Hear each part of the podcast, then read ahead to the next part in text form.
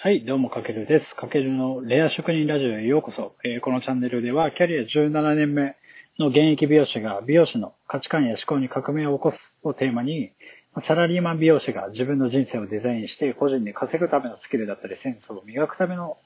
学びや知識を独自の視点でお届けする、そんな番組となっております。とですね、今日のテーマは、傷を舐め合う心地よさを選んでませんか？っていうテーマでお話ししていきたいと思います。えっ、ー、と、傷を舐め合う心地よさを選んでいませんかという、ちょっとね、ドキッとするような、攻めた今日は話をしていこうかなと思います。で、このワードはね、ある本を僕が読んでた時に出てきたフレーズで、で僕の心にもちょっとぐさっと響いたのですが、このフレーズ聞いてあなたはどう感じましたかね？うん。結構ぐさっとくる人多いんじゃないかな。で、これは特にね、会社勤めが長かったり、まあ固定されたメンバーでいつも働いているチームに当てはまる話であって、もし今あなたがね、まさにそのようなチーム、もしくは、例えば管理する立場にいるなら、このチームや組織が会社の未来のために、まあ、今すぐ考えるべきテーマじゃないのかなと思って、まあ、それを僕独自の視点でを踏まえてちょっとお届けしていきます。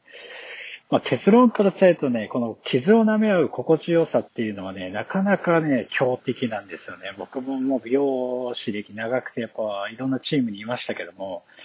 まあなかなか強敵で簡単に、ま倒すことができません。じゃあどう倒すかっていうとこなんですけど、まあ攻略法としては、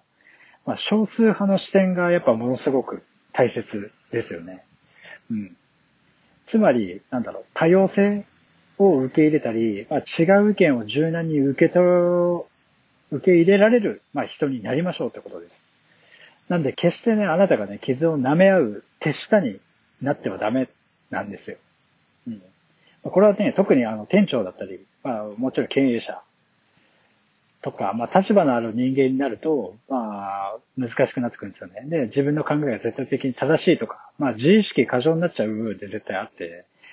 で、周りのこの異なる意見に、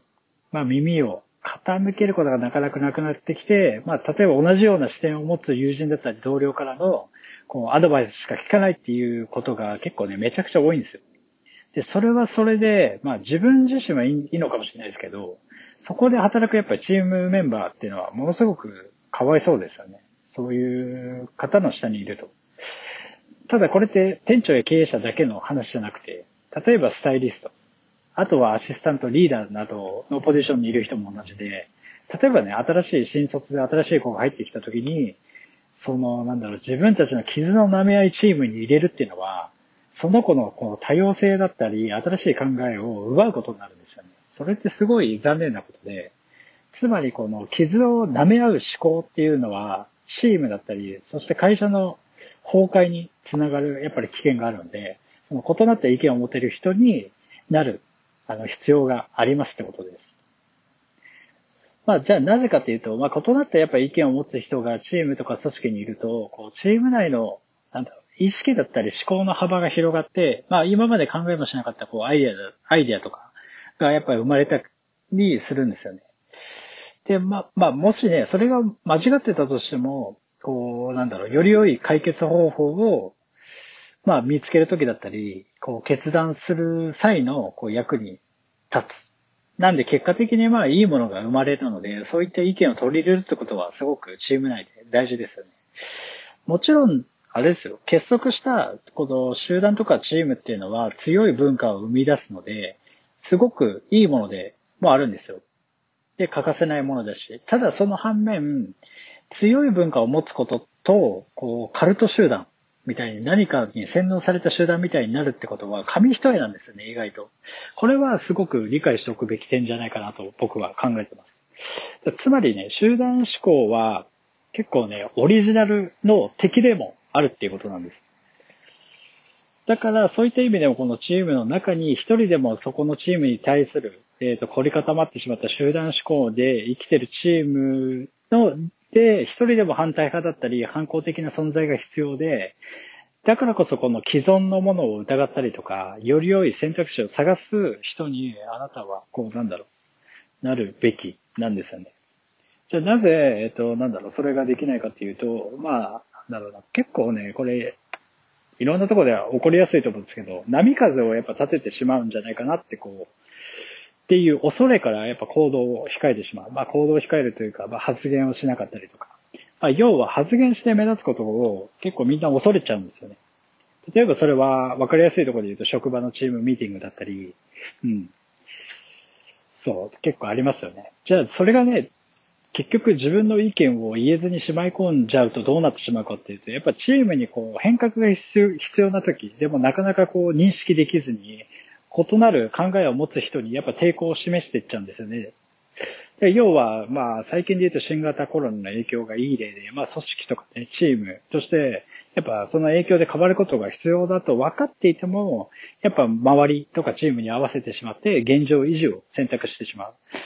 で、それは結果的にこう、学びもしなくなっちゃうし、適用もしなくなっちゃうので、まあ、企業や会社としてはね、それはまあ、強いチームなのかもしれないけど、徐々に崩壊していく。あもったいないですよね。で、それはもちろんさっき言ったように、新しいメンバーを受け入れる時も同じで、まあ、やっぱいつも一緒にいるメンバーと過ごす、やっぱ時間が長ければ長いほど、まあ、異なる考えを持った人に拒否反応って絶対起こしやすくて、まあ、メンバーとしてそれを柔軟に受け入れることがやっぱ難しくなってしまうんです。うん。それは本当にもったいないですよね。で、ここで僕がね、考えてたのが、例えば理想のチームがすごい分かりやすいところで言うとどこだろうなと思ったのが、やっぱあの、ワンピース漫画ありますよね。あの、ルフィ海賊団。まあ、ちょっと見たことない人はすいません。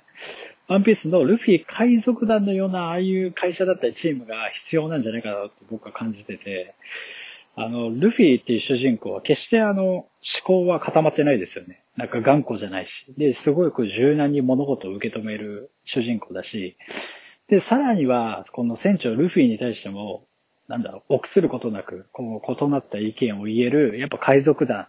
他のチームメンバーの発言があるんですよね。要はゾロだったり、サンジだったり、えっと、ナミだったり、チョッパーだったり、まあ、ウソップでもそうですよね。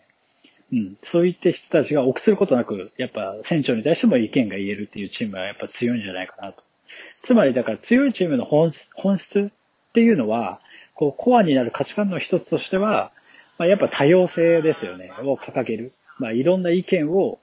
取り込むというか。で、意見の違いをしっかりと歓迎することが強いチームの僕は一つのポイントなんじゃないかなってすごく感じてます。だからもしあなた自身がこう、今ね、すごく職場で居心地の良さを、それはいい意味で感じていればいいんですけども、そうじゃない意味で居心地の良さを感じているなら、それは結構危険なサインかもしれません。だからちょっと一回ね、ふと冷静になって、このラジオを、えっ、ー、と、聞きを終えた後に冷静になって、傷の舐め合いを僕たちはしてないか。で、イエスマンになって、カルト集団の仲間になってないかって、ちょっと自問自答してみてください、ぜひ。もしそうなら、これを聞いてくれてるあなたが、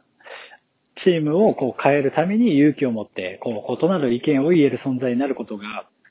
すごく大事で、なってくださいって、あのメッセージなんですよ。で、それはね、決して悪いことじゃなくて、チームが良くなるための行動になると僕は信じてるので、もしそれでね、なんか、チームから、なんか、なんだろうな、拒絶されたり拒否されたら、いや、もうそこはね、その会社を離れた方がいいんじゃないかぐらい僕は思ってます。はい。まあ、そんな感じですね。というわけで、ちょっと足早に説明したけど、してきましたが、今日は、傷の舐め合う心地よさを選んでませんか？えっ、と、このフレーズはね、常に日々頭に思い描いておいてもいいんじゃないかなと思います。まあ、ちょっとね、ぐさっとくるような、ちょっとね、攻めたテーマを今日は解説してみたので、ぜひ、えっ、と、この意見を、えっ、と、聞いて、明日からあなたの行動の糧になるきっかけの一つになるラジオになると信じてます。はい。というわけで今日はこれ以上になります。かけるでした。チャオ。